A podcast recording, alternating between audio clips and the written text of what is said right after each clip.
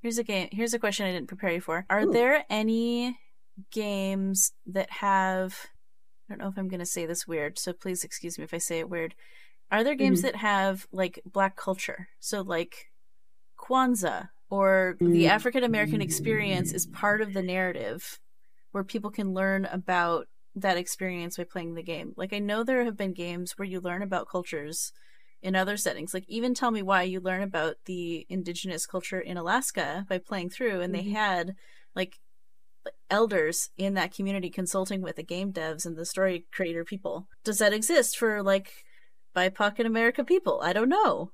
I should. It, It should, probably should.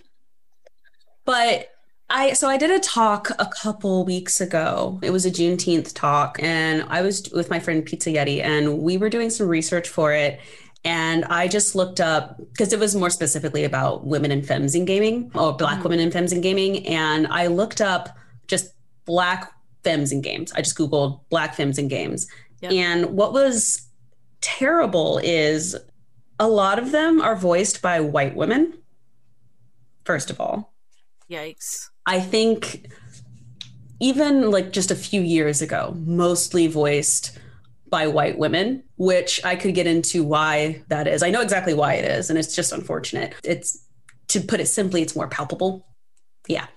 But not really. We are seeing a lot more representation in games. There is like Hair Nah, which is, I, th- I think it's web based, but it's basically a game where there is a black woman with like different hairstyles and she's slapping people away from touching her hair.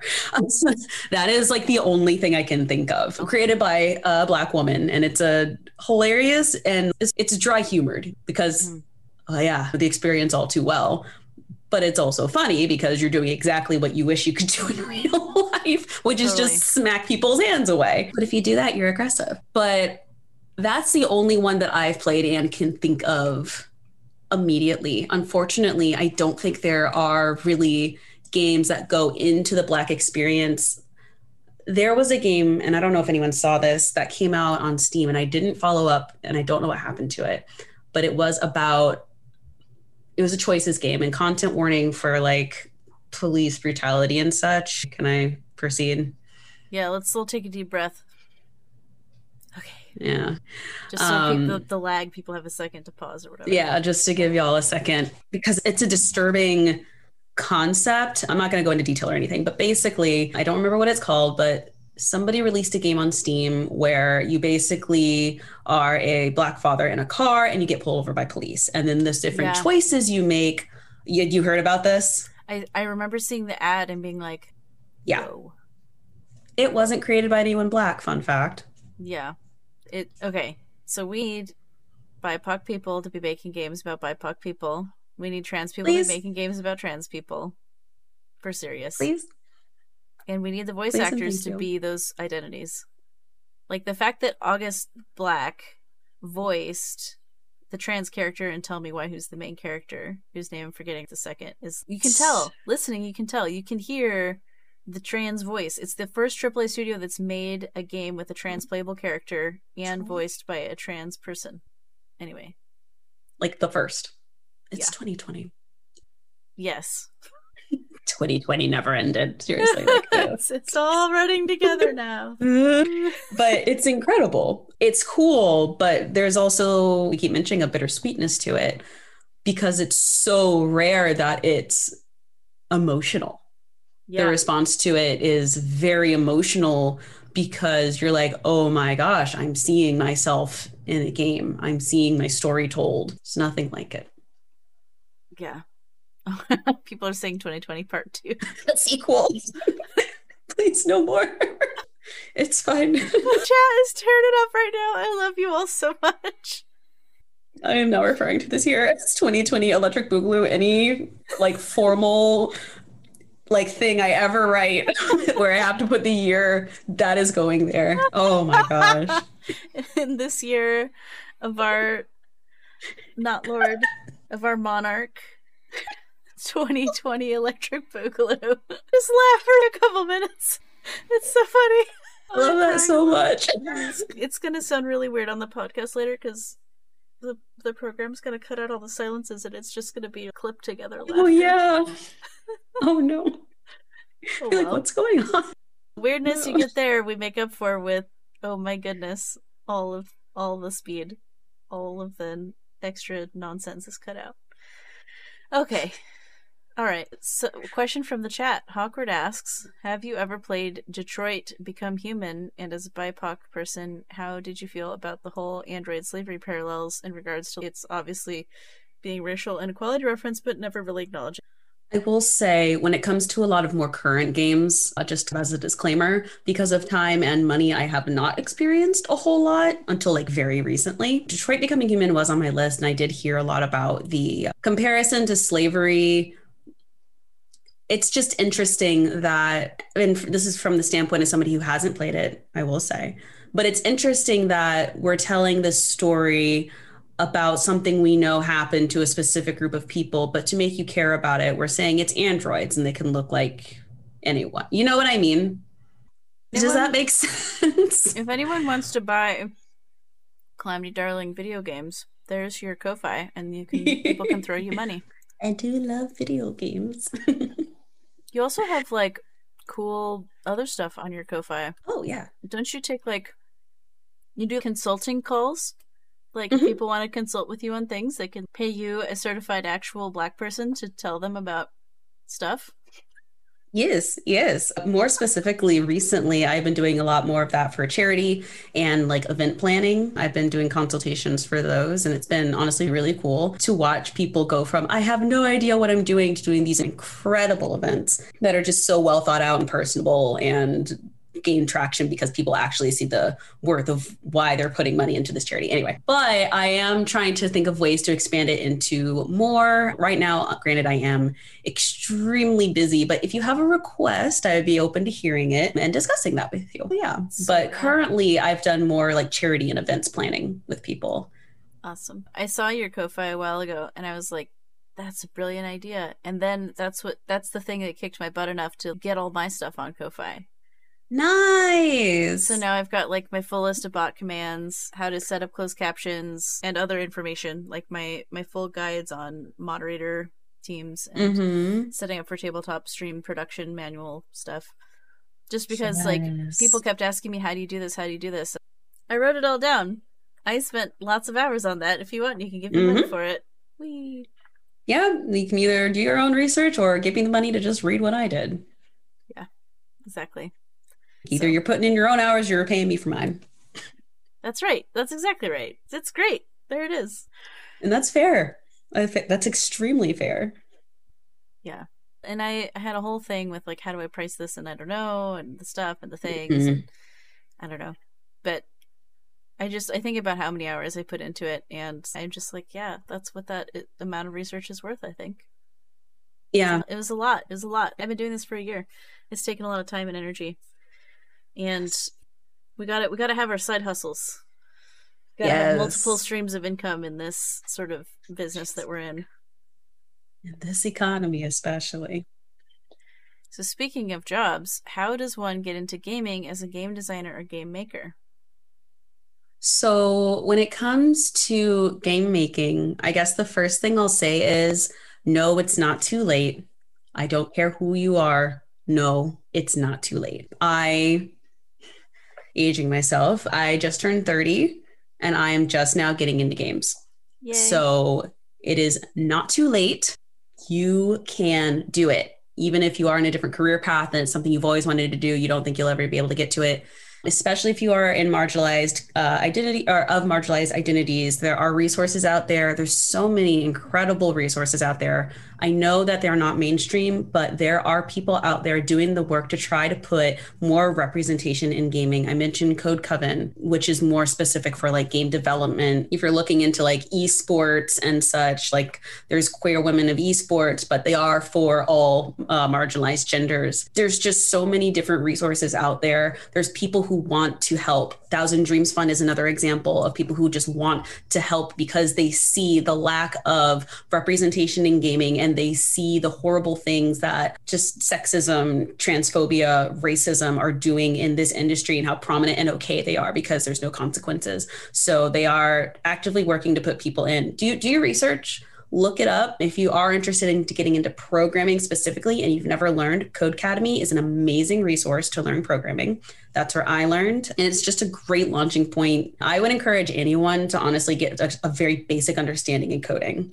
Mm-hmm. Just very basic. You don't have to be some Unity expert. Just get a very basic understanding. Unity you can use for free to a certain point, but that if you make a certain amount of money, you don't have to pay for it. Um, that's another good resource. There's so many ways to look up stuff online. I know that time is a, a privilege. Not everyone has the time to put into doing this stuff, but preparation does meet opportunity. So whatever work you can do incrementally does matter. So honestly, just do it. Look into those resources. Look to the people trying to help. You can ask me. I'll connect you to some resources and people like the ones I mentioned, Code Coven, Queer Women in Esports. If you're looking more for like actual esports and casting and such. But yeah, it's it's hard, unfortunately, because it's all about who. So uh, we need more people in this industry who are putting in the good work and making sure that this industry represents its audience, which is everyone. Yeah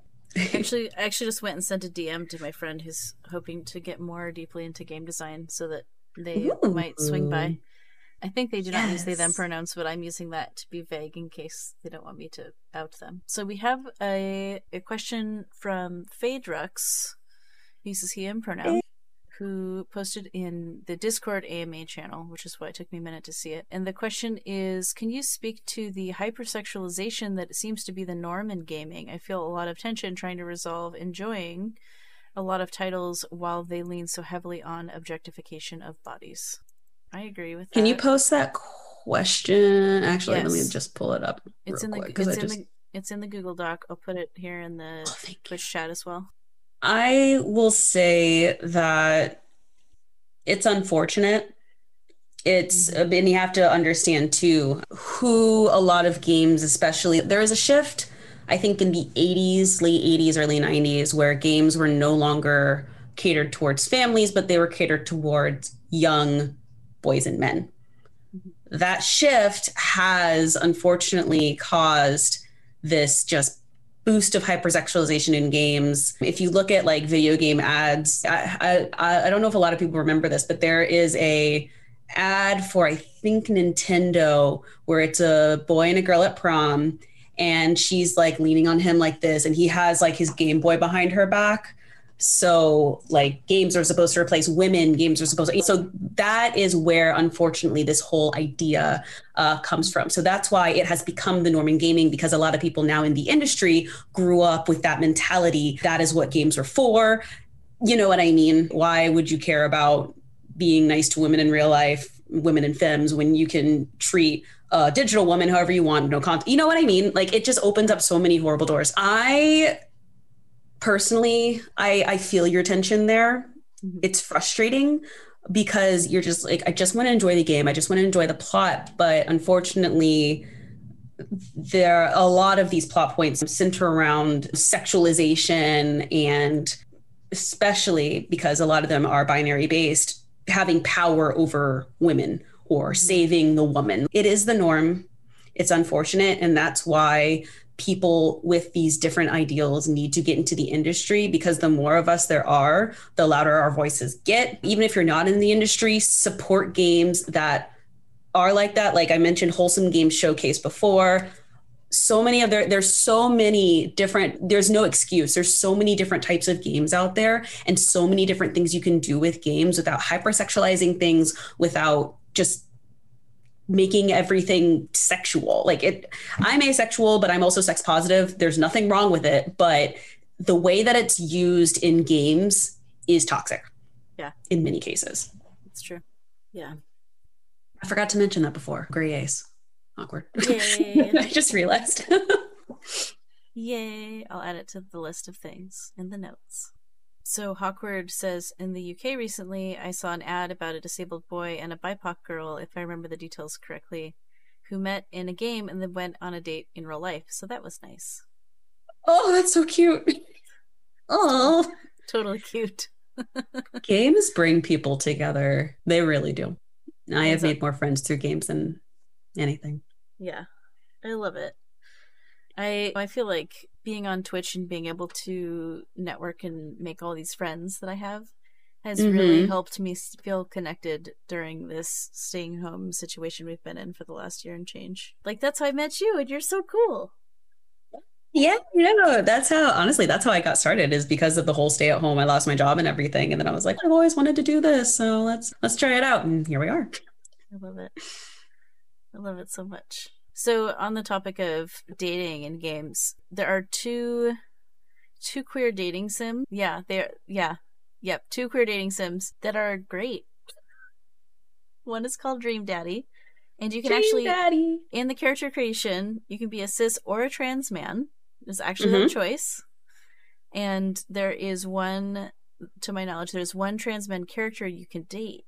So I already told who Yes. it was in the chat a little bit, but maybe Oh, okay. I'll leave it as a mystery for those of you who are listening later. Mm-hmm. But there is at least one trans man character, and it's a very brief mention. It's like a mention about a binder or something. But Yeah. there's totally a trans man character. Okay, so the other one I played on stream one time and I realized it's a little too R rated for my community. Sometimes my kids will stop in the chat and hang out, and they're like 13 and 15. I try Yeah. to keep it. I try to keep it PG 13 for the 13 year old. So I probably won't play it on stream again. It's called Monster Prom, and then there's a sequel. I think Monster Camp Yes, and one Monster of the Camp, one of the characters you get to choose your pronouns for your characters one of the characters the Mhm. default pronouns is they them so oz who's the yellow character is they them pronouns and you can choose different names and i think you can also name them mustard or something i don't know but so those are there's a couple of queer dating sims which is fun because like i never understood why people were into dating games and then i was Sorry, like I- oh wait now that they're gay i like them I was like, oh, this is interesting, actually. Fun fact I just remembered another one. I'm so sorry. Later Daters. later daters It's a dating sim where you get to play as a character in a retirement facility. Oh. It is one of the most beautiful, most hilarious, most heartbreaking, and heartwarming games I've ever played. You get to choose your pronouns. You get to choose the gender or lack thereof of your partner, of your former partner, and you get to choose like the pronouns you choose do not affect the like visual representations of you you can choose if that makes Mhm, sense mhm, mhm. like you can choose any avatar for any pronoun so you can do it it's That's so awesome. it's so good and it's so funny it is raunchy i will say they do not Yeah. hold back but it's super cute and it's really fun I'll add that raunchy. Raunchy content warning raunchy but in the most hilarious way and there is polyamory representation in it That's cool. yeah Yeah, it's super cool so cute that's so rad. Oh, we got a pronoun checkpoint in the chat. Please, everybody, share your pronouns in the chat. I cannot type. My ours are on screen though. Okay, let's see. Can you tell us a bit more about your stream team, Ausome Warriors? Yes, it's a stream team I'm part of and helping out with. So it's made by Desmas Viso, who is sorry, I want to look it up real quick. I don't want to misidentify them. It's all good. Oh my gosh. I know they exist. Don't lie to me. Des doesn't actually exist. Oh. Their pronouns aren't listed. Recently came out on Twitter as trans, but a big like World of Warcraft MMO player who is autistic and created Ausome Warriors, which is a group of autistic content creators who just come together and understand each other. It's a very new group um, in development currently, but just the amount of constant validation and understanding that comes from that group and even to the point of des will be like hey did not have the spoons to to do this week. Did not have the spoons to do. And we're like yes. We totally get it. And that there's nothing quite like that. So like i said they're a budding group but very interested in opportunities in talks in playing games with people. There might be something i'm working on this month that I can't quite talk about because I haven't ironed out the detail, but it will be having a lot of conversations with autistic people and I'm talking about games and stuff from their standpoint and making friends because that's hard. So they are A U S O M E warriors, budding group of autistic streamers and content creators who just want to be included, just want to be included and have more of an understanding out there so that we're not ostracized for our differences. We're not called weird and not included, that people understand our neurodivergencies and we are allowed into these spaces anyway, even if we aren't the most eloquent or perhaps some are nonverbal. Like it's everyone just we just need representation. Okay, sorry. I agree with you. Got frustrated. I agree with you wholeheartedly. So something we talked about before stream went live is how I need coffee to make my brain go. Oh yes. Because ADHD mm. and the slow in the brain and the I don't have meds yet because of the gatekeeping that we already talked about. So mm. Yeah, I get it. I get the brain not doing the words. The, the brain don't words. You know, sometimes for me at least, when I'm around other autistic people, there's just a joy in just like being together. Mm. like we don't even have to say things. It's, it's like just, you get it. yeah. It's just like I just, just the grin and the face hurting. It just happens. it does. My cheeks definitely are hurting, but it's all good. It's I'm happy about it's it. A, it's a good hurt. It's a good hurt. Oh, I love it. Okay. Can you share a moment of gender euphoria with us?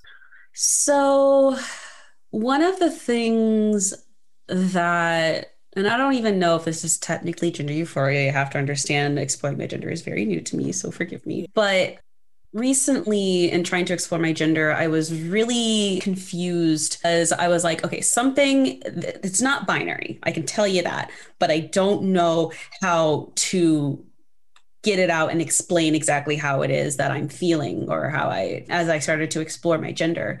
And I was talking with one of my friends, one of my mods actually, Rena, and I just had this moment of, oh, wait, I figured it out. And I explained to her, like, okay, so it's not so much that I am like female and that I'm becoming like it, it, I, it, there was like a, this mental shift that happened. And when it happened, when I just realized that I have always been non binary, just that just something in my upbringing and like how society raised me just went away and it made everything like so much clearer. I don't know if that makes sense, but I got so happy finally having the words to describe exactly how I was feeling. And then for her to go, yeah, makes sense. I was just like, okay, cool. So it's I don't feel any gender, but I like to present and be more feminine and it and I still am figuring it out. But mm-hmm. that is the one that I'm thinking is me. I'm thinking Demi Girl is probably the one I identify with the most so far. Complete non sequitur because ADHD. Do we have the same headphones? We do. Oh I noticed gosh. that earlier. I did notice because you looked to the side and I was like, I know those. Do you have a gay microphone too? It's so nice. It's it. so nice. I love that microphone so much. I got a Blue Yeti before, and I just can't justify getting the gay microphone purely to have. I I gave my it. other mic to my wife so I could get the gay one. So if your partner needs a nice microphone, then I have been looking into podcasting. Hey, I have to say, hey, you you want this microphone? You can use it because I would love that microphone so much. Every time I see a picture so of it, nice. I'm just yeah. so beautiful, so gay. yeah, I got just the red one, and then mm-hmm. two months later, the gay one came out. I was like, no, I would have got the gay one if I knew it was an option. Anyway, Take it back, please. Totally. Give me the gay one. I want the gay one. Oh, that's so awesome. Ah. So my favorite sort of ongoing gender euphoria moment is every time I turn on Zoom, I forget that I have the beard filter turned on, and then I have a beard and I grin, and it makes me super happy. It's so good. I love that. Uh, it's like that I don't has become be too loud, but oh my gosh, the thing. Yeah, it's become my mask stem. Mhm. If that makes sense. Absolutely, that makes sense. Yeah. The more also- dramatic it gets, the closer to unmasking I go. I also notice we both do a lot of the little sway. Yes, the little It's so sway. yeah, I'll do this. I I, hold on to my that. desk and rock, but then it makes my camera Nice. shake. So I try Yeah. not to do that. What if you hold onto your chair and rocked? It's not sturdy enough. it's there's nowhere to put my hands. Oh yeah, oh, I can put them down here. Like it has arms, but they're like here, so it doesn't. I'm not Like, if grabbing you're the back, like, a little more- I'm grabbing the bot, like the side of the arms. It's like here. Oh, then it hits my desk anyway. Dang it! Dang it, chair! No. You're not good for stimming. I need a new chair. Stimmy chairs. yeah, I usually play with my dice. Honestly, if I feel like stimming. Okay, let's talk about tabletop for a minute. Tabletop games are a great way to explore gender. I actually, little Calamity did not think she was gay at all. there was a non binary character I made in a tabletop like demo that I did a few years ago. And the way that I was so into this character and creating them was interesting. It's interesting when you look back and see the little moments where you really thought you were straight. That's cute. So there's a post that was floating around in the gender and sexuality channel that was like me to my like queer friends. I'm and this isn't me, this is the person. They're like I'm transmasculine, non-binary, biromantic, gray, ace, blah blah, more words go here, whatever. And then to het people, I'm gay. Like it's just like mm-hmm. gay is the catch-all, yes. but really it's it's all this expansive other over here stuff. But like cis het folks are not ready for that. It's too much information for their brains. It's just I'm gay. It's a lot of information watching my cishet partner digest everything as I discover myself. Honestly, I will say has been wonderful and everything. But not being part of the community and hearing everything kind of secondhand from me and mm-hmm. have to go, wait, wait, explain this again. it's very interesting. But I'm happy that he does want to learn. And no, that makes me Awkward made a pun. Is it a lot of information or is it a lot of transformation? both. To which you get the puns command. Good job. yes. I heard you had a puns command, and I was like, I need to make good puns, but I can't on the spot. It's so It's hard. okay. No pressure. Part of my channel trailer I talk about how in tabletop games I'm I tend to be more interested in puns instead of the plot. And maybe it's just because ADHD and I can't focus on the whole story. I, I just can't hold the whole thing in my head. And so I, I just look for those little moments to just, I'm going to do a funny. Because that's all I have the bandwidth for today. Maybe that'll change I- one day, but today that's how my Actually, brain works. Interesting. Yeah, that's about that. Yeah. Now that you mention it, because I'm pretty new to tabletop, it's something that I'm just now getting into more actively, time permitting.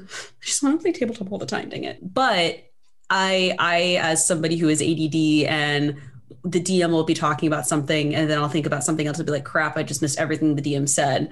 So I will insert character quirk here. I promise I was like paying s- attention. It's like a stalling technique. like, yes. I'm gonna do the character bit while I replay all the things you just said in my head to see if I can put it together and figure it out. I can't tell you how many times I've done that. You know, part of part of the reason I've stopped simultaneously GMing and producing all on the same Mm. stream is because it was too much for my brain. It was too. I was so can tired all the time trying to do that. It was like burning the candle at both ends and in the middle all, all at once. It was too many spoons. Just break the candle in half. Help. I can't. Yeah, Too many spoons. Yes. Yeah. So we've actually moved from for my stuff. We've actually moved all of our tabletop production stuff over to the Knights of the Bantam. So just put their info in the chat. There's some the cool. the Knights are part of how I met you. Actually, I think. Yes. Also think Timbo. so, It's probably also Timbo's fault. Mhm. I'm pretty sure. Oh, Timbo's fault. What a what a pal. you, Timbo. What a pal. Um, Timbo's great. I love it. I love them. Him. Timbo. Yes, blame Timbo for everything. To be honest. It's Timbo's fault. They just did a shout out for Timbo. I mean, who is this person? Timbo the Wizard has a Twitch channel. Recently. Timbo played Sunless Sea. Please check out Timbo. Mm-hmm. What a good bean. Oh, hey, reminded you to message him. That's cool. So, Knights of the Bantam has a Minecraft server. Have you tried it? Have you ever Minecrafted? I have played Minecraft, and to play with Knights of the Bantam is on my list. We're working that out actually of when I can jump Yeah. in and learn some more Minecraft because I'm not very good at it. I'm so bad at it. I've played it two whole times, and I die and lose everything and lose all my levels every time. Every time. Oh yeah. I just There's I like just want to collect cats. That's my new plan. I'm not Oh going to my learn the game. I'm not going to learn the crafting. I'm not going to learn the fighting. I'm just going to collect all the animals and build a zoo. Honestly, I'm here for that.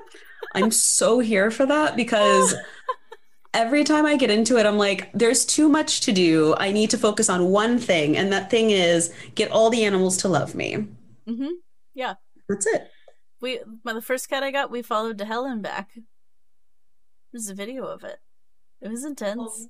Damn. At one point, someone on the server found a calico and DM'd me on Discord. As I found you a cat. I have it on a leash. Come get it. I was like, okay. I'm gonna Oh stop whatever I'm doing. It's a whole other thing over here. And come get this this calico cat, repo cat. Did you hear that? Yeah. Hold on, Enderman. I have to go get my cat. I have to go. Oh, and they keep posting pictures of it in the arcade corner, and I'm like, like they made some sort of aquarium thing where they like found an Oh. underwater monument and did some whole thing, and now there's a massive temple in the middle of the ocean where they built enough stuff that there's just like a hole in the water where the thing is underground. I don't know. It's Wow. magic and witchcraft to me. I don't understand, but it's very cool. There's some like snazzy, smart people. Anyways, if y'all want to play on this Minecraft thing, join the Knights of the Bantam Discord server and tell them you're there for the Minecraft, and someone will add you eventually. The time zone is two hours ahead of mine, so they might be Mhm. asleep depending on when you join. But it's it's good. There you a go. very good time. Good people. They're so good. They have one of those things? Axolotls now. It's like the newest update introduced like little oh axolotl Oh my dudes. Gosh, I love axolotls. They're so fucking cute and creepy They're looking. so I love them. creepy. It's true. It's I true. love them. Their wide faces. Oh, My cat just woke up from her nap. oh. Okay. This is so fun. Also, I feel I don't know. We should focus or something. I don't know. What is focus? I don't understand. Oh, nice. Can confirm that they look adorable in game, and you have four in an aquarium in game. Nice. Oh, Nice. Yeah. Yeah, I should probably just play creative so I can learn the game that way and not have the fighting. But Mm, I just haven't gotten there. It's okay. What would you like to make sure folks know about your perspective, Calamity Darling, on gender and non binary or trans issues? And I will add, like, BIPOC issues or autistic issues or whatever else. A spec issues. Gray ace. mm. All things. We miss it. more representation all across the board. I will also say that. Hold on, look at the question again. I'll highlight it for you. One thing that I have learned when it comes to talking a lot of people in games and who play games is some people say there needs to be more like queer joy, black joy, joy in that sense where the whole story does not revolve around that. And some people say that these stories need to be told. We need to have these conversations. People need to be able to play them to immerse themselves. I don't, I think both opinions are correct. I think there needs to be a balance. So that is one thing that I will say that I have thought about a lot. And I think that you can have a niche in that too, whether in what you play or what you experience, because I only have so many spoons to deal with more emotional things. There's a reason I haven't played Tell Me Why yet, and it's because I I don't think I have the space Yeah. to play it right now. I played it once and one time was enough for me, even though I didn't 100% it. And I'm like, I missed something, but it's intense. Like, it's well done, but it's also very intense for sure. Yeah, I personally, I think both are important when it comes to me and what I want to do. I want to create more games that these issues are not ignored, but they're not the only part of our story. Mhm. You know what I mean? Like, sure, I'm black. Sure, that's going to change how I'm perceived in the world and how people treat me depending on their different biases and such. But that's not my whole story. Sure, a character is trans, but that is a fact. It's not their entire story. It's an important part of their story, but it's not the only thing that defines them. Yeah. And uh, I guess when it comes to my perspective on gender and then race in games and stuff, is just more diversity in the stories being told about us across the board because all of it's important. It is. It totally is. I oh, it just dropped right out of my head. My goodness.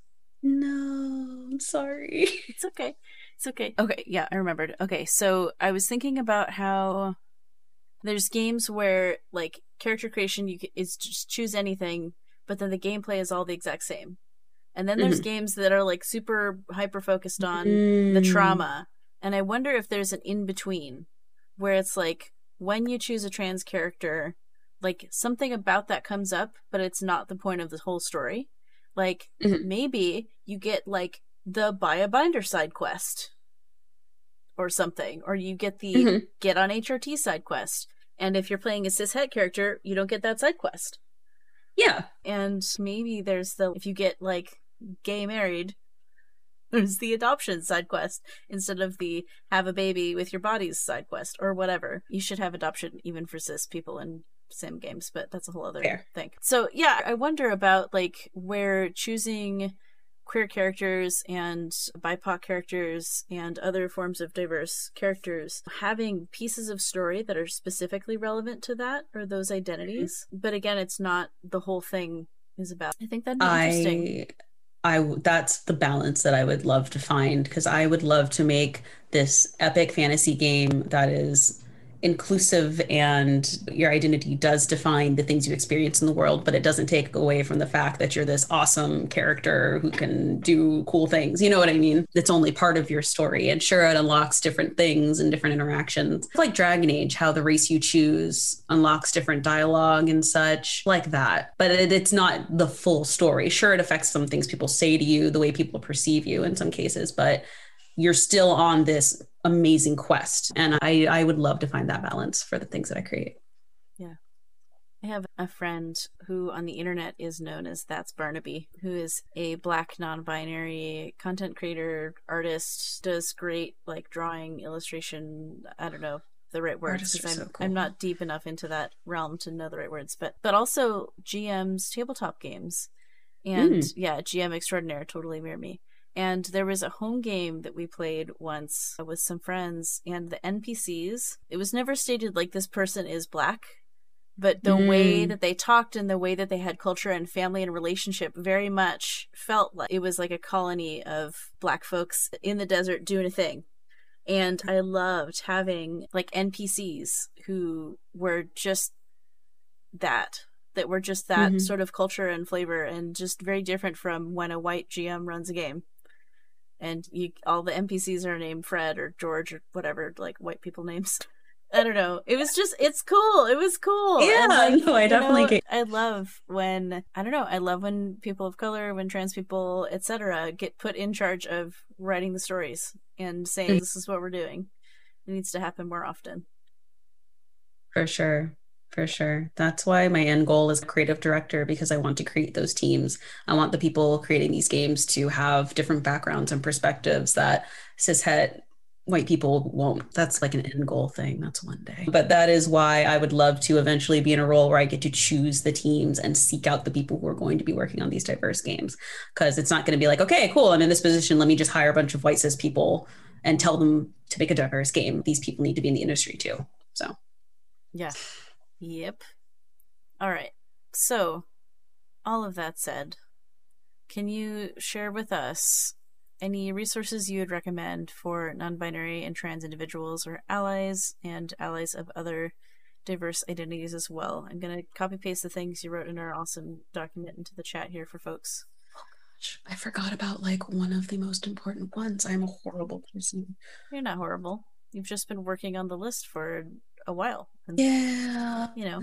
Now, of course, I'm thinking of everything. So definitely look into a queer woman of esports if you are more interested in like being a player and like casting and such and being in the industry more in that sense not so much game making they have a bunch of incredible things that they are trying to do they recently started a mentorship program that i'm a part of actually where they will find you like queer and diverse people in the industry to connect with, to talk to, to help you find your path and such. So that is one thing that they do have. Plus they have a Twitch and but you can go to their Twitter and just find all their information there. It links back to everything. Code Coven, which I've mentioned multiple times. I absolutely love them I am so honored to be able to participate in the summer program. I'm so honored to have been given a seat in their spring program. The fact that they look at me and believe in the things that me as like a queer black woman ish. I'm figuring that out. These terms are so weird to say now. Queer Person. black femme. Femme, that's great. Queer black femme. I'll say that in this space. And when you look at the industry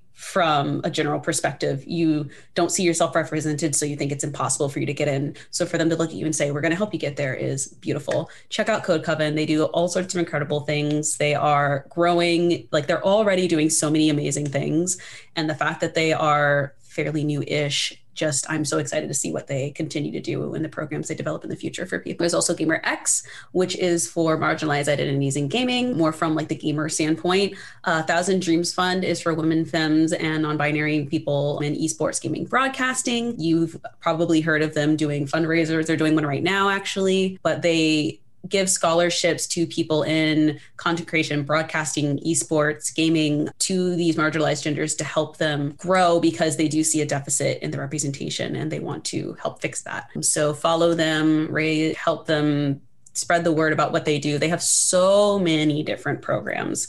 They have so many different programs. So there's probably something out there that fits a lot of you. Just saying. Just saying. Then the if you want to learn more about coding, Codecademy is a good place to start. They actually came out during Pride Month with a course on LGBT representation in tech. I think it's still up. I haven't checked. I, I hope they keep it up. That would be really just annoying if they took it down after Pride.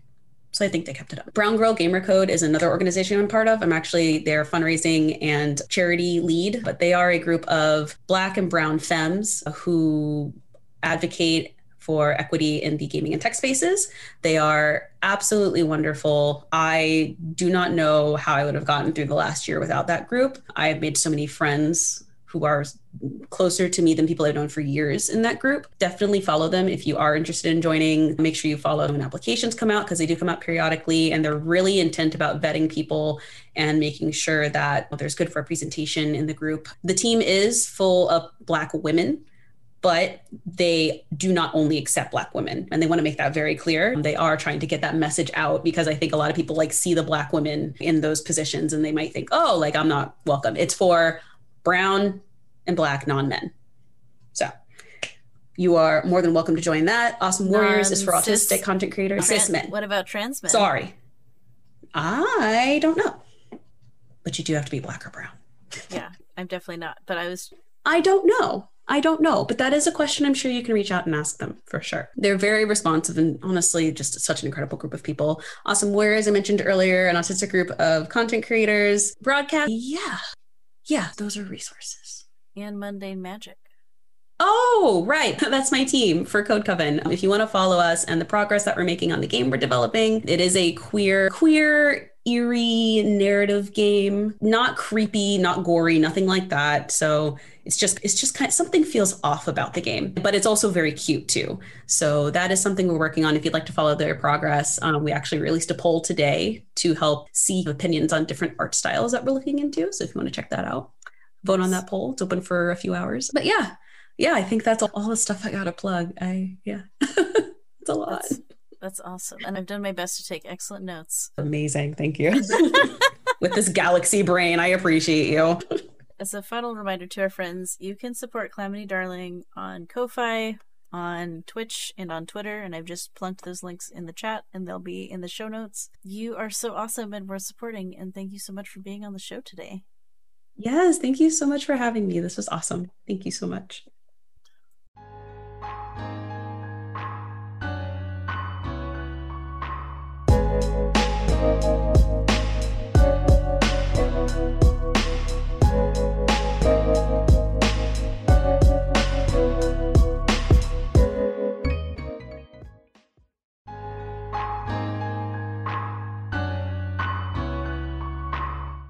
Welcome to Gender Meowster Podcast Network. Genderful is a talk show featuring non binary and trans folks discussing various topics and special interests. We kindly remind our listeners that no person is a monolith of identities, all opinions are the speaker's own. This show airs live on Twitch at twitch.tv forward slash gender meowster, and VODs with show notes can also be found on YouTube.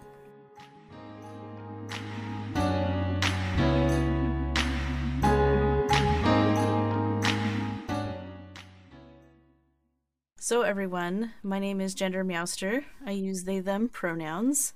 And I have a wonderful guest here today. Hello. Hello.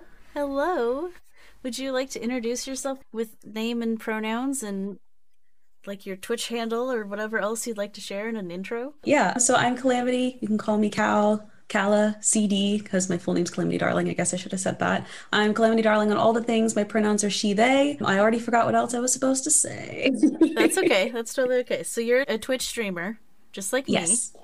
me. and you're awesome. So, for those listening to the podcast later who can't see us, could you expound upon various identities? So, for me, if I'm sharing a little bit about my diverse identities, I am autistic, I have ADHD, I am a non binary transmasculine person, I have an invisible disability in the form of chronic pain, and I am a white person with a fabulous Zoom beard filter on my face right now.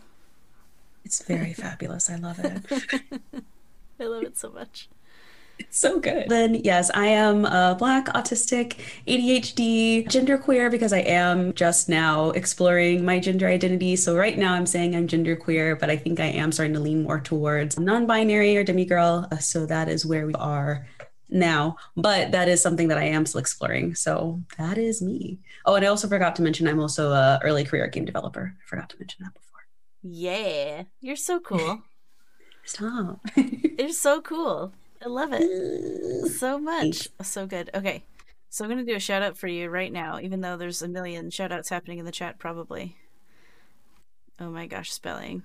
Spelling. So, what do you like to stream? What are some games that you like to stream? At least lately, it's definitely been, I've been leaning more towards RPGs, MMOs, and narrative indies. I love a good indie game, but I also love those like high res, action packed, high fantasy games. I am playing through Mass Effect right now. That's been really cool. As a longtime fan of Dragon Age, that has been really cool to play for the first time. So, yeah, anything that tells a good story, I'm into, whether it's AAA or indie.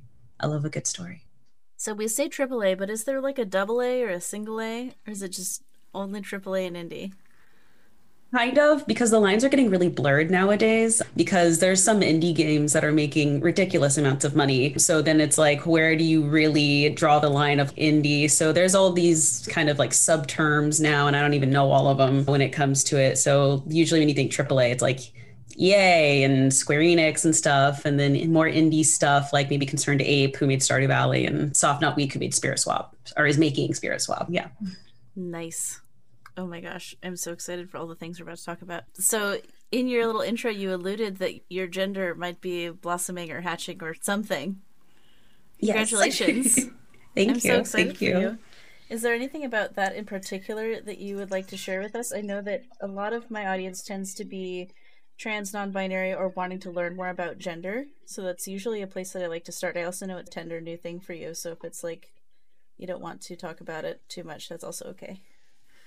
Yeah, no, yeah, that's totally fine. I haven't made like some big coming out announcement because, and I honestly don't know if I ever will. It is something that I am exploring. Actually, I was in a room with Bubochet, who is a fantastic TTRPG player and streamer.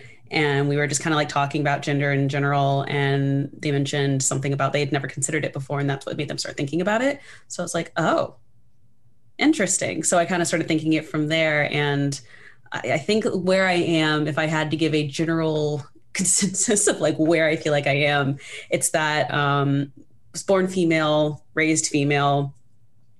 Do I feel female? I don't really feel gender. Does that make sense? Does that words? Yeah. I, I, do not feel really uh, gender, but I guess I enjoy presenting feminine. Yeah. That's where I am. So yeah, yeah, that's where I am now. There's there's a fair number of people who are autistic and think gender is just silly. yeah, I so the fact like, that you're autistic and starting to question gender things, it's like, of course you are. Like that's I don't know. I see it a lot. I see it a lot. There's a lot of people in my community who are both neurodiverse in some way and some sort of gender something. Like it's mm-hmm. there's a, there's there's a high comorbidity, if you will, there definitely is, which is fascinating because I am self diagnosed with autism because unfortunately, access to official diagnosis is not accessible to everyone. Super expensive. If you're looking yeah. for if you're looking for a job that will help people make buckets of money, it's doing those assessments. You have to do so much school to do it, but mm-hmm. that's a whole thing. Yeah. It's a whole thing. But it's funny because every time I doubt myself, I check something else off the box. I'm like, oh, dang it. Oh, dang it. I have that too. So it's been an adventure, but it's been cool. Yeah. We like to joke in my community that we're all about hatching eggs. Like we've joked about renaming it to like Meowster's Hatchery instead of Meowster's Clowder. Oh, wait, I love like, that too. it's so great. So Clowder is a gathering of cats. We actually have a command for it, I think, because people are like, "What the heck is a Clowder?" And it's it's a group of cats because we're big nerds. I love that. I love it so much. Just going to be Googling Clowder for the rest of the day. Don't mind me. Just going to be looking at groups of cats. oh, I love it so much. Yeah. Oh, it's so good. So yeah, even last night my my friend one of my friends was their little autistic egg was hatching. Like they were they were ah. like hanging out and reading all these things and telling me all about it. Oh, like this I'm everything on this list because they were looking at like the more traditional pff, whatever that means, the like male autism stuff. They're like, I don't have any of that. And I was like, Have you Googled female autism? Because those are two very separate sets of things because when you're socialized female, there's a ton of masking you pile on top of autistic stuff. And so when my friend was looking through the female autism stuff, she was like, every single one of these is me. And I was like, yeah, this is why it's hard to make friends with neurotypicals because you're not neurotypical. you're just not it's like relieving and also like heartbreaking all at once to have that realization. It's very, I don't know, the feelings are very divert. I don't know, I'm thinking of a word, opposite. Because yeah. I can't see a word for opposite. Bittersweet. Many yes, things. definitely. Yes, that is why it's hard to make friends. My friend in the chat who's asking that question. Yes, it's, oh you know, the other thing is though, like autistic people tend to get along with each other which is why having that like diversity and having communities that are explicitly for diverse identities is so important because we get along and we get each other in a way that like you just wouldn't otherwise. Oh my yes, I actually have a friend who I recently told I was autistic and we were talking later that night. She got like really emotional. She's I've been like looking at the stuff you've been posting and I'm starting to see myself and it's been amazing and I'm like that's why we've been friends for oh my gosh, 15 years. Oh, I love that. She's one of my much. best friends. Yeah. Yeah, Totally. Oh, I love it so much. That's why I started the like Solidarity Resources channel because we have mm-hmm. all the insiders, we have all the autistic people talking to the autistic people, but then the general chat can't see that. But there's actually a bunch of eggs in general chat who just don't realize what they are yet. Still no. And so then we just we'll just pitch like the the greatest hits to the the solidarity resources in discord so everyone can see just here's the best piece of information instead of all the other bs whatever chatter we've got yes. going on too which is fun it's fun to have the other chatter too when you're bib egg you don't want too much information and your brain gets overwhelmed especially if you have processing stuff mm-hmm for sure anyways oh it's so good oh my gosh i'm grinning so hard my my cheeks are starting. Yeah, I know. Me too. This is so much fun. I'm having so much fun talking to you. So we talked about gender. Let's do a fluffy question. Do you yes, speak fluffies. programming languages? Game stuff. What does tell me more? What is that about? Yeah, so I actually started off before I got into games. I was actually earning a degree in computer programming and uh, software development. And nice. then I was like, this is fine. But then I realized software development. Wait, can't that be games or software? And then it just diverted into that. So I know a little bit of like web coding because that's what I did first PHP, HTML, some JavaScript, CSS. And now I'm more into like C sharp, though I haven't been practicing it as much. Currently, I'm working more as a narrative designer and a producer. So I mm-hmm. haven't been into the code as much, yeah. but C sharp is probably my strongest thing right now because that's what Unity uses. And I build most stuff in Unity. Cool. So C sharp is so I'm not a software engineer at all, but my wife is, and so I hear her talk about it. Is C sharp the Microsoft specific language, or is that C plus or some other has a C in it? Trying to remember. I believe so. Okay. I think that's the one. I'm trying to like go back to like my like dev history that we learned at the beginning of my program, but I think that is the one that's Microsoft it basically took I think Java and was like, that's better yes. for Microsoft. Yeah. I'm so pretty sure. so you're like in a programming thing, right? You're like in a program or something. Mm-hmm. What are you doing? What is that? Yeah, so I was accepted into Code Coven summer program with Facebook Gaming, uh, which has been very cool. Code Coven is an organization in the UK that is working really hard to bring marginalized genders and identities into the gaming space. So they are incredible and they have a summer program. They've been working with Facebook Gaming, who's honestly just been so awesome. They've been so great at getting us resources and all this stuff. But yeah, so it's an 11 week course where we're paired off into teams. And within those teams, we have to build a game in an 11 week course. We have certain deliverables and deadlines that we have to meet. We're expected to work 30 hours a week. So we are given support to work during that time, which is absolutely incredible. They want us to be able to dedicate that time to it. So that's that's just one of the programs that they have. They have others and they're starting to build more as they grow. But yeah, that's what I'm doing now. I'm a producer and developer for Team Mundane Magic and it's been absolutely amazing. My team is literally from all over the world. Like one's from Pakistan, one's from Brazil. I think the other's in Europe. Like they're literally from all over the world. And it's been wild and it's been lovely. That's so great. I also love that you said wild right there, which is an example of using language that isn't casually oppressive. Yeah. Hey. They once told me that it might be, which I was like, oh. That wild might be? yeah. Eh, but it was kind of like wishy washy. I don't know. I don't know. Because that was my go to. So even when I said it just now, I was like, oh crap. Interesting. I will have to look more into that.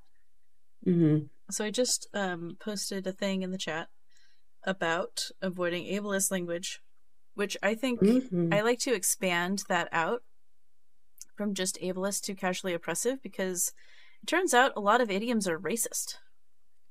Like a lot of idioms, like a lot of them. I basically just have tried to stop using idioms and just be direct with what I'm saying and yeah. not use like colloquial whatever the heck because it's ooh, yeah, it's a whole time. It's not, it's not great. It's just like how ingrained it is to the point where we don't even know the origins and then we learn they're horrible it's but it, it's a great it's a great thing to to work on yeah and i feel you know well at least for me i think i'm never going to do it perfectly but i really believe strongly in the phrase like progress not perfection mm-hmm. like making progress on something and that for me like i can get so perfectionist in my head and oh i gotta do perfect i gotta be like perfectly decolonized and it's just that's not possible. We gotta work no. on it. Working on it is better than nothing. Yes because there's yeah. too many people out there who are like it's too hard don't care and move on being not so great so yeah i like that progress not perfection okay on a sticky note ooh do it yeah, it's a great it's a great slogan i love it so much okay simple question that I feel like all of us could answer, but I'm going to ask it anyways. Why is diversity important? Gosh, you say simple. There's just so many answers. Diversity is important because I guess to start, I'll set an example of there's a game coming out by Square Enix called Forspoken. Actually, I'll give an even more recent example. There's a game coming out I forget who by, but it's called Redfall. And it's like a sci fi fantasy action horror like Back 4 Blood. Back 4 Blood? Yeah, and Left 4 Dead, where you team up with people literally. Everyone in it is a person of color. And when I tell you, like and like the first person you saw was this like black woman with just this curly giant afro and the amount of joy that I got seeing that. And then to go on social media and see so many people on like black twitter and just like bipoc twitter in general just being so excited.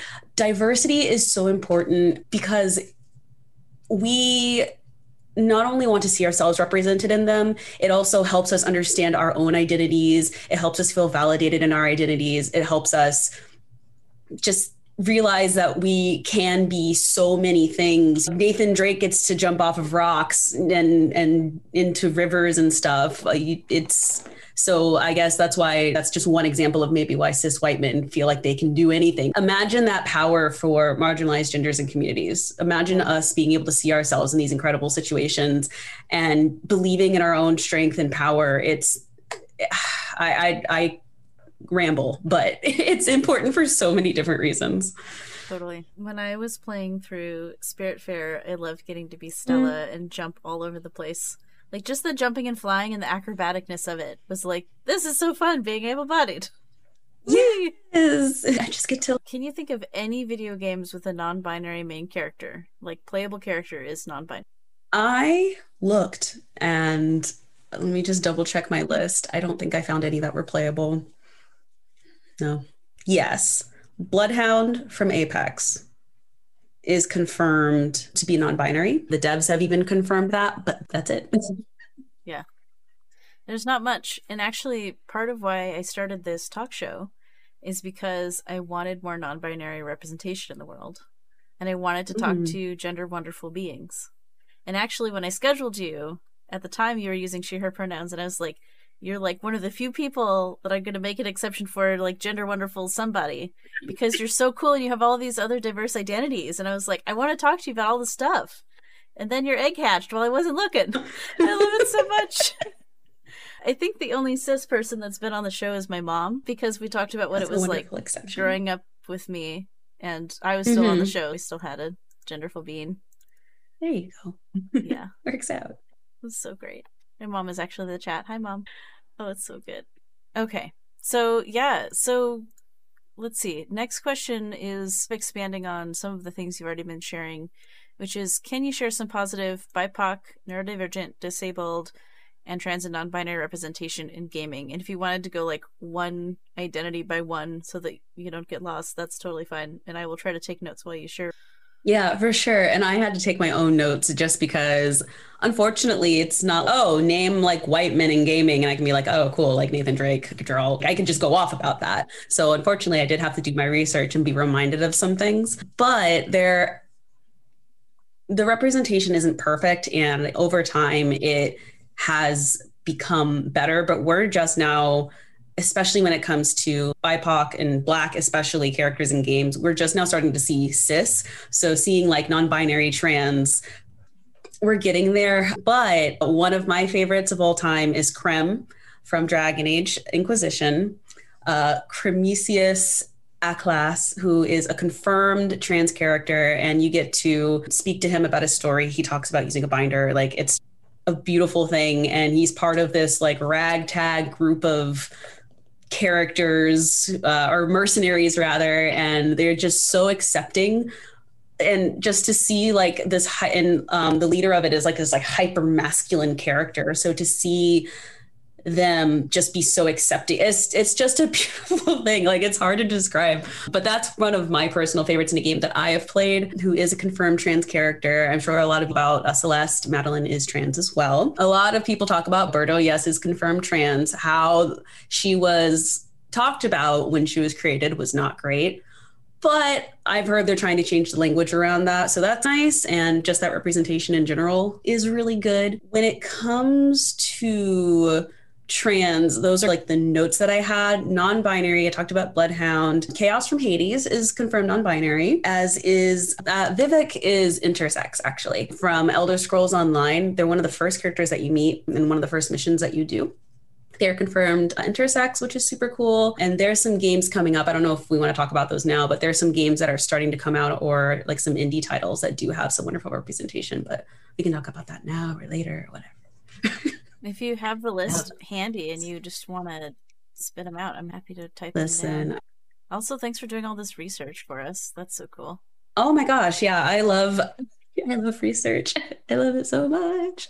Uh, yeah, because I know that was a question we were going to talk about later is like some queer games to look out for. One of the ones that I played most recently, there is a content warning for like horror and gore. There is like disturbing imagery, but it's Scarlet Hollow. You get to choose your pronouns, which is incredible. And there are also non binary characters in the world that you get to interact with which is absolutely amazing. And it is like a visual novel mystery horror situation. The second episode just got released last month, I believe. Love that game. Love that game so much. I even played it again for research in my own visual novel because the storytelling in it is just beautiful. And then paired with the beautiful music and artwork. It's so good. So definitely look for Scarlet Hollow if you're into that sort of thing. If you like something a little lighter, Chicory is how I think it's pronounced, but Chicory is non-binary. Their gender is never specified, and I think even the developers confirmed them non-binary. Adorable game. It's a coloring book game that you Aww. use to solve puzzles in it. It's so cute. You play as a non-binary dog with a paintbrush who just wants to be like an amazing magic painter when they grow up and it's the cutest heckin' game i actually just played i actually played it a few months ago and i just released that playthrough so that is another one that I love. Spiritswap has non binary, trans, and just queer in general representation. That is like a sci fi visual novel mystery where you get to play as two different characters, and the characters you get to interact with are just a beautiful rainbow of identities, and it's wonderful. I am going off. I am so sorry. No, it's great. I love it. I am just going on. Spiritswap is a match three game that I had an, uh, the pleasure of playing the demo of. I think the demo is still available. Y'all, Spiritswap is going to be so good. It's beautiful. SoftNotWeak Games is creating it and Great they crushed too. their Kickstarter. It's so much fun. It's so cute. All the characters are hot. It's beautiful. it's it's just such a good so I I'm really looking forward to Spiritswap. Make sure you're following them, support them because that's going to be just an incredible game. And I'm not even really into match threes, but I'm going to get good at them purely so I can play that game. And then we are OFK, which was actually talked about during Wholesome Game Showcase. During that is a they have gender uh, queer gender representation in that game as well. There's not a whole lot out about it, but you did see some kind of previews of it in the trailer, which is very cool. So I'm gonna pause talking for a second because I just went off. I'm sorry. It's so good. It's so good. I love the info dump so hard. Also, you just said the phrase wholesome direct showcase. And Yay. where is the best place to watch that if we wanted to see more? Because wholesome, comfy, cozy games is like what we groove on in my community, at least. And so I love it. I always love seeing what's coming up soon. Yeah, definitely. So they have a YouTube channel, and that's where they usually stream any kind of like directs or anything that they do. So that's I think it's Wholesome Games is the name of the. Want to collaborate with these? Yes, Enjoy Wholesome Games is the name of the YouTube channel. But they are always talking about some just wholesome, inclusive indie games that just the world needs to know about. Absolutely love them. Yeah, they're really awesome. Honestly, they were my favorite part of it absolutely like hands down my favorite part of E3. They had the most diversity, the most it's just so good. Everyone is like so excited about all the cool stuff you just told us about. Yay! Um, Please check out these games. Please support indie developers. They're out here. Unfortunately, it's the indie developers that are out here doing the good work when it comes to diversity. And the way that we can make diversity in games better is by having more diverse creators. So if you have any interest in games, talk to me. I want to help you. How? What's the best way for us to talk to you about our interest in games? If we at you in the video games chat in my Discord, will you come chat with us? I will. Hello. Yes, I would love that. You can also just DM me. My DMs are fairly open, but yeah, DM me on Twitter. I would love to talk to you about games and just if you want like suggestions, ways to get into gaming, ways to get into coding, ways to find out what it is in games. There's so many different things in the gaming industry that you can do. And every single part of it needs that representation because unfortunately, especially when I grew up, a lot of games were catered towards cis white men. And that's not the only people who play games at all. It's true. There's a lot of us out here doing fun, cool stuff. Heck yeah. I love it the uh, yeah the chat is being so nice right now. It's so nice. Everyone's so excited. So just uh very quickly copy pasted the two lists the trans and non-binary representation in current games and what's coming up soon and posted all of that along with the wholesome games youtube channel into the video games general chat in the discord server. It'll also be in the show notes for the person who asked can we get a list of all those games? I also just plunked walls of text. so hopefully that's enough places to get that information. I love it. Okay. Is there any other representation you want to talk about for BIPOC, neurodivergent, or disabled people in games? You maybe didn't have as much time to um. make those lists, so it's bringing it on you.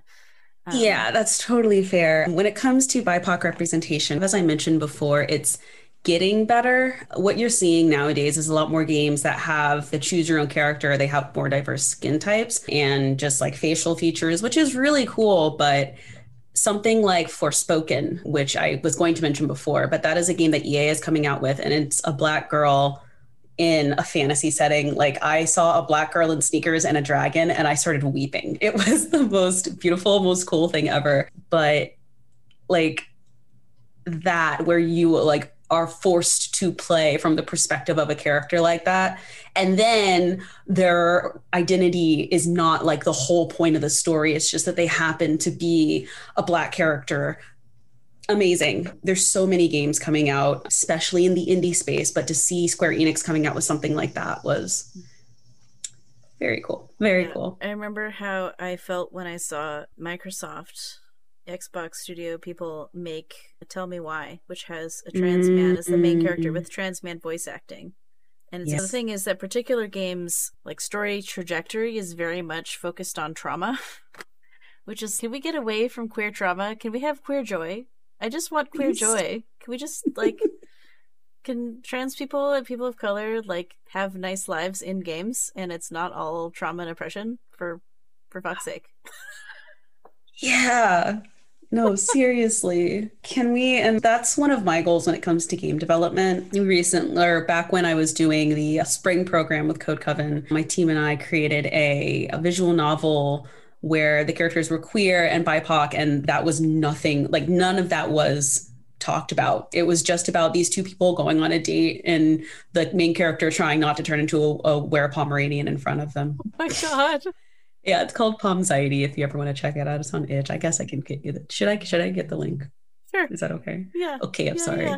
I- It's, It's yeah, Palms. It's not like a completed game. It was more of a demo that we created in two weeks. But if you just want to check it out, it's cute. It's a good time. Yeah, when it comes to neurodivergent and disabled accessibility, there's somebody that I'm thinking of recently that I saw in a game who was disabled. And I'm trying to think of what character it was, but Symmetra from Overwatch is confirmed autistic. Somebody actually pointed it out in some of her backstory that she had certain comments that made the person go, wait a second, that seems like a lot of autistic traits. And the developers did confirm that she is, in fact, autistic, which I love because I love playing her, even though I'm trash at the game.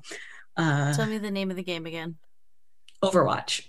Oh, okay. Overwatch. Yeah, that's a very popular one. What's Mhm. the character who's autistic? Symmetra? Symmetra. All right. I don't know if I spelled that, but I wrote it down. Two M's, but yeah, yeah. Sweet. There we like symmetry. That makes sense. Yeah, yeah, yeah. She's awesome.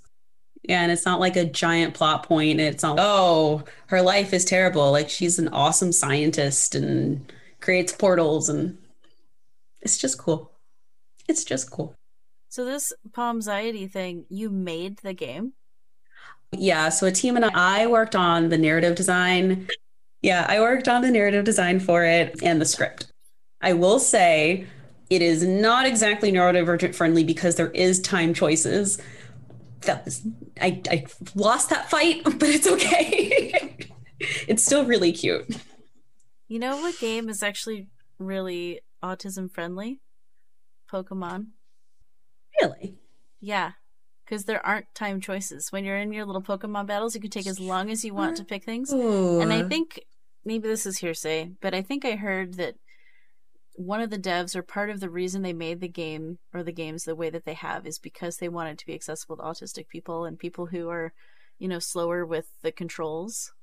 It's like a Mhm. great it's like a great way to learn how to use a Game Boy or a Nintendo Switch or whatever is because there's there's story and you go on adventure, but you don't have to be fast. There's no dexterity requirements to play Mhm. Pokemon. And I think Oh my gosh. one way that we can make video games more accessible to neurodivergent people is having those features. And yeah, one of on the topic of neurodivergent and disabled things, and I'm sure we'll continue to dig more into this, is I've been I've I have loved playing games on like the easiest mode that is available. Like I just I got I'm lucky to have a PlayStation 5, lucky me. And I've been playing Ratchet and Clank, the Rift Apart game, and like the triggers and all the stuff is super cool and it's I love it. I play it every Thursday, so if you're ever bored, you're so busy. I- don't know how you could possibly be bored, but if you're ever bored, you want to swing by on a Thursday, we're playing Ratchet and Clank right now. But I love Yay. that there's like the super duper easy setting Mhm. and it's set up so that you just you don't die like you, you can never run out of hit points. And so for me it's i'm more interested in the story and exploring the map and it still feels like a very as stephanie in our community stephanie 90 says it's a very high octane experience still. It still Mhm. feels very like fast paced and intense but i don't Yeah. feel like my lack of dexterity with the controls especially as a variety streamer who plays so many different games a week i forget the controls all the time the first 30 minutes of any video game stream is me being, what are the buttons again? It's just, I can't. And it doesn't matter how much muscle memory I have in a game. I can be 600 hours into Breath of the Wild, and I still, if I play something else for a month and then come back, I forget all the buttons for a while. And it's just, it's how it is. So That is having such a those easy settings, having those easy settings is so important for me as an accessibility feature. So uh, Yes. Can I actually give two more oh yeah, just recommendations because accessibility in games is something I care a lot about. So I always look in the first thing I do when I try out any like indie game, especially or just any game, is I look into the settings and see if they have an accessibility menu or just Mhm. accessibility options in general. What, two that really surprised me and I was so happy about. One of them is called Lacuna. There are content warnings because it is a murder mystery, so you are dealing with that. But it's a gorgeous pixel art game with one of the most beautiful soundtracks I've ever heard in my entire life like I had a stem moment on on on uh what's it called on stream um, when I was playing it because the music swell that happened at one point was so overwhelming. I like stopped talking and I like like started like moving. I don't even remember exactly what I did, but I had like a stim moment. Anyway, it's called Lacuna. It's beautiful, but they have timed options available, but you can turn them off. They also have an entire because it's you have to learn a bunch of information and it actually has a reference where you can go back and look at conversations you've had, look at information that you've learned before. So if you're not used to those types of games, it's really accessible. And if you aren't the most dex dexter dexterous dexter dexterous. Sure, if you're not. if your thumbs dexterous. aren't the most fast but yeah it, it's really accessible in that way and another one is going under which is cool because i find a lot of dungeon crawler games inaccessible that one is really cool because it's bright which you don't see in a lot of dungeon crawlers and it's all about an intern who is has to basically go to these failed corporations and fight her way through them that one also has some queer representation which is pretty cool the main character is not particularly straight and i love that but yeah that one's cool because it has accessibility options not only for like disabilities but also if you're not used to that type of game and want to learn which That's i cool. which i love it's not gatekeepy i love it so many Yeah. dungeon crawlers are gatekeepy okay i'm done ranting i'm sorry i got i get excited about games You, I literally invited you on my show to talk about your special interest, and we're both autistic. Nothing is happening. Oh, You're not doing anything True. wrong. You're doing everything right. I love it so much. okay cool I'm just trying to take notes, and that's why there's lulls in the I'm conversation. sorry no, it's okay. It's okay.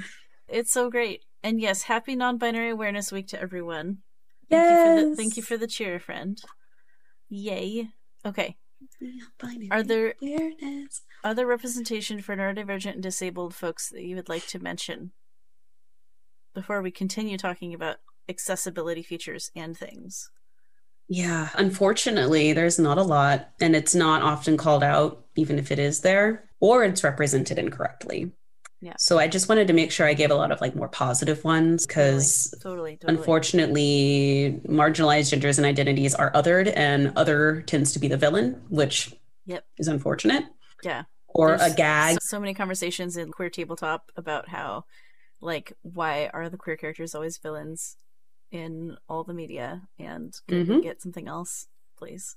Yeah. Please thank you so uh yeah that's really all i had from just my research i'm sure if you did a deep dive you could find even more but it's obviously not the norm it's not highlighted enough and there needs to be more there just needs to be more So, I'll add that. Have you ever heard of the game Night in the Woods? Yes Okay, so but At some point in the next couple week or two, I'm gonna be taking a whole week where that's all I play because it's my stream anniversary. We're coming up on one year of me being a streamer, and I don't exactly. It might actually be like today or this week or yesterday or next week. I don't know when. There's like a lot of things, and then my actual birthday is like the beginning of next month. So there's a lot packed into this, like second half of July, early August time. But but yeah, so my stream anniversary is coming up, and I wanted to celebrate it by playing the first game I ever streamed all the way through, which is Night in the Woods. And so there's two sort of there's many tracks you can take, but there's two sort of main narrative tracks. You can befriend Greg, who is a gay wolf who's like dating a bear and it's super cute and you get into shenaniganery. And I actually brought back the follow as a follow emote because we we have access to the the beta follow emotes here. The ruckus emote which we spam whenever i jump on the trash cans in the game because it's fun. It's fun to jump on trash cans. So it's one of our first emotes ever that. that sort of got retired when we got more other emotes later but I brought back Aw. Ruckus for the stream anniversary, so I'm preparing for it. And so the other sort of storyline You befriend, I can't believe I'm forgetting her name. I can see her face in my head. She's this crocodile chick who smokes an e cigarette and wears B. Yeah, B. And so the other character is B, and I've heard rumor that at some point in the B narrative you meet like a trans character, like a trans woman character, and I, I have no idea who it is. I haven't gotten that far, so I'm like excited to do it again and go be with B. So we've got the gay character over here. Now there's a trans character somewhere over here. So I'm gonna go explore that one of these weeks as my like stream anniversary week thing that we're doing. I've heard so many good things about that game. I'm so excited for you to play it and Me like all the way through. And I like the whole let's play of my first run is on YouTube. It's like one of the first playlists I ever made on my Gender Meowster channel. It's so fun. Um, but I'm really, yeah, I'm really excited to return to it. And I haven't asked my friend yet, but my friend who read some of the character voices, I wonder if my friend would be willing to hang out and voice chat and read with me again this time a year later. That'd be really sweet and fun. So it was one of the sweetest games I ever played, but I had almost no viewers because I was just starting Mhm. out. And so it's there's this great game that people haven't experienced with me. Maybe they've experienced it other places. So, anyways, that was a lot of talking I just did, but that's No, okay. that's, that's okay. It's a talk just- show. Oh my gosh. Okay. So Trans Owl would like to know if you're familiar with Soul Calibur. And Trans Owl Yes. says, because I play trans colored Neko Cat. Ooh. Wait, I haven't played a Soul Calibur since GameCube. I'm not familiar with that character. Can I Google? You can My Google. curiosity is. Okay. Yeah. So Trans Owl is a lovely being in our community. Person of color, neurodivergent, or neuro wonderful, if you will. Gender wonderful of some flavor and variety on the more fluid spectrum. And had, in my opinion, some of the best looks at our Pride Party we had in the Discord server. my gosh. such a sweet bean. Tears it up in the selfie channel. If you're ever looking for cute selfies to enjoy, the selfie channel is full of wonderful things, and you can enjoy all the gender wonderful beans. Anyone who can take good selfies, I'm just jealous. And I think that's lovely. I am not a selfie taker. I wish I was good at it. Oh my gosh. Transel's been in the community for a long time too. It's great. Who's, what's the character's name? awesome Chips is offering to tell us, but I don't want to know because I don't want to spoil it. Oh, for the Soul Calibur, I know. Clarification: You can create your own characters in the game. Says Mirami. Which Soul Calibur? Soul Calibur. Let's see. It was Soul Calibur four. Says ah, Transo in the chat. Yeah. Yeah. It's on my already too long list. Awesome. Okay. So ah, access- accessibility features that are awesome. So Mhm, we've got turning timed options on and off. We've mhm. got like notes that save information. I love when games have reminders. Again, even just as a variety streamer, it's like if I haven't played this in a week or two, I don't know what I'm doing. Mhm. When the ADHD hyperfixation turns on, sometimes I don't need that, but in all other cases, I totally do. so I love when that's a thing. And I love that you brought up the brightness. Like I've been playing a little bit of Subnautica. I'm really bad at it, and also I'm scared of big things in the ocean, so I'm really extra bad at it because of fear. Mhm, Yes. But I had to turn the brightness on my thing up way a lot. And part of that is just because it's hard to see and differentiate what the shapes are. But also, I have Yeah. all these lights shining on my face all the time. Like, I need it to be Oh. brighter because I have my stream light set up. Yeah. Anyway, Oh gosh. yeah. Just the sheer volume of light pouring into my eyes is a lot. Whenever I quit streaming, I just turn all the lights off and I sit in the dark and it's peaceful and wonderful. Yes, I'll have like one light on downstairs. It'll just sit next to my dog and just hold a cup of something and just be like, just just de- decompress. de- decompress from all the inputs Yes. all for all the time. just let it Totally. just. Yeah, my wife has gotten accustomed to me asking for almost all the lights being off in the house 90% of the time. Yeah, it's just so nice. I'm lucky though because she's also autistic, so she gets it. She gets the sensory input thing because she has the exact same thing. And that gets back to That's the whole it's important to be friends with like autistic people. It's also important to like date people whose brains are similar to yours because then you just get each other and you don't have all that conflict. Ooh. Concept. Okay. yeah, my are- partner. Oh, sorry. No, you go ahead. I was just going to say, actually, I learned about my autism because my partner, who is cis white male, was exploring his. And I started looking more into his. And then I started coming across how femmes and like females presented. And then I was like, oh, and honestly, that's how I, I learned about mine. So we we both unknowing, uh, both not knowing we were autistic, gravitated toward each other, got married, then figured out we're both autistic. So Yeah. Shout out to Hatch Pat. cute. He's working. He can't be here. It's okay. There'll be VODs later. Yes. I'm doing the cat love emote. This one is for your partner. Oh, So thank you. cute. Yes. Love. It's a calico cat hugging a non-binary heart, which is basically my cat and every kitty hugging a non-binary heart. It's so cute. I love that your cat is everywhere. I would say cats are my special interest, but really it's this cat hmm. specifically is my special interest. I took her on a walk in the woods the other day, and there was a sign that said "No pets." But I didn't know until after we got there, and I was like, "I'm not leaving this cat in the car." So I held her in my arms the whole time so she couldn't murder anything. But there were like so many birds and like small rodents. I had no idea there were that many like oh, No animals in the woods. Anyway, she had a, a great time and has wanted to go back outside ever since because she wants to go eat all the little things. Oh yeah. Bless her. At least she's napping right now. She's so cute. Ooh. Calicos are so cool. Speaking of calicos, there's a video game called Calico, Yes. and there's a non-binary character in it. Their name is Ash. When I found it the other day, I was like, "This is great." Oh my gosh. I'm because I played that a little bit. Yeah. Maybe they updated it. I don't know. But like in character creation, there's no gender. There's like body shapes and colors and things. So I'm like a purple curvy person. But I think in one of the recent patches they added beards. Because it seemed like everyone was AFAB, assigned female at birth in the game. It seems like AFAB person, but now I also have beards. So I'm like, hey, this person looks more fam- similar to me, even though they have purple skin, because I think that's fun, than like Yes. any other character in any video game because whenever I play a dude character, they're always like fit and don't have curves and whatever. So it's oh, I get to be like a curvy bearded guy. This is rad. I love this. Oh my Love this for me. gosh. Love that. it's so cute and fun. Ugh. There's I've been seeing so many more creators that have beards and every option. And I it just makes me so happy. Yeah. Yep. It's so good. Yeah, Calico is super fun. It's cute. Are there okay.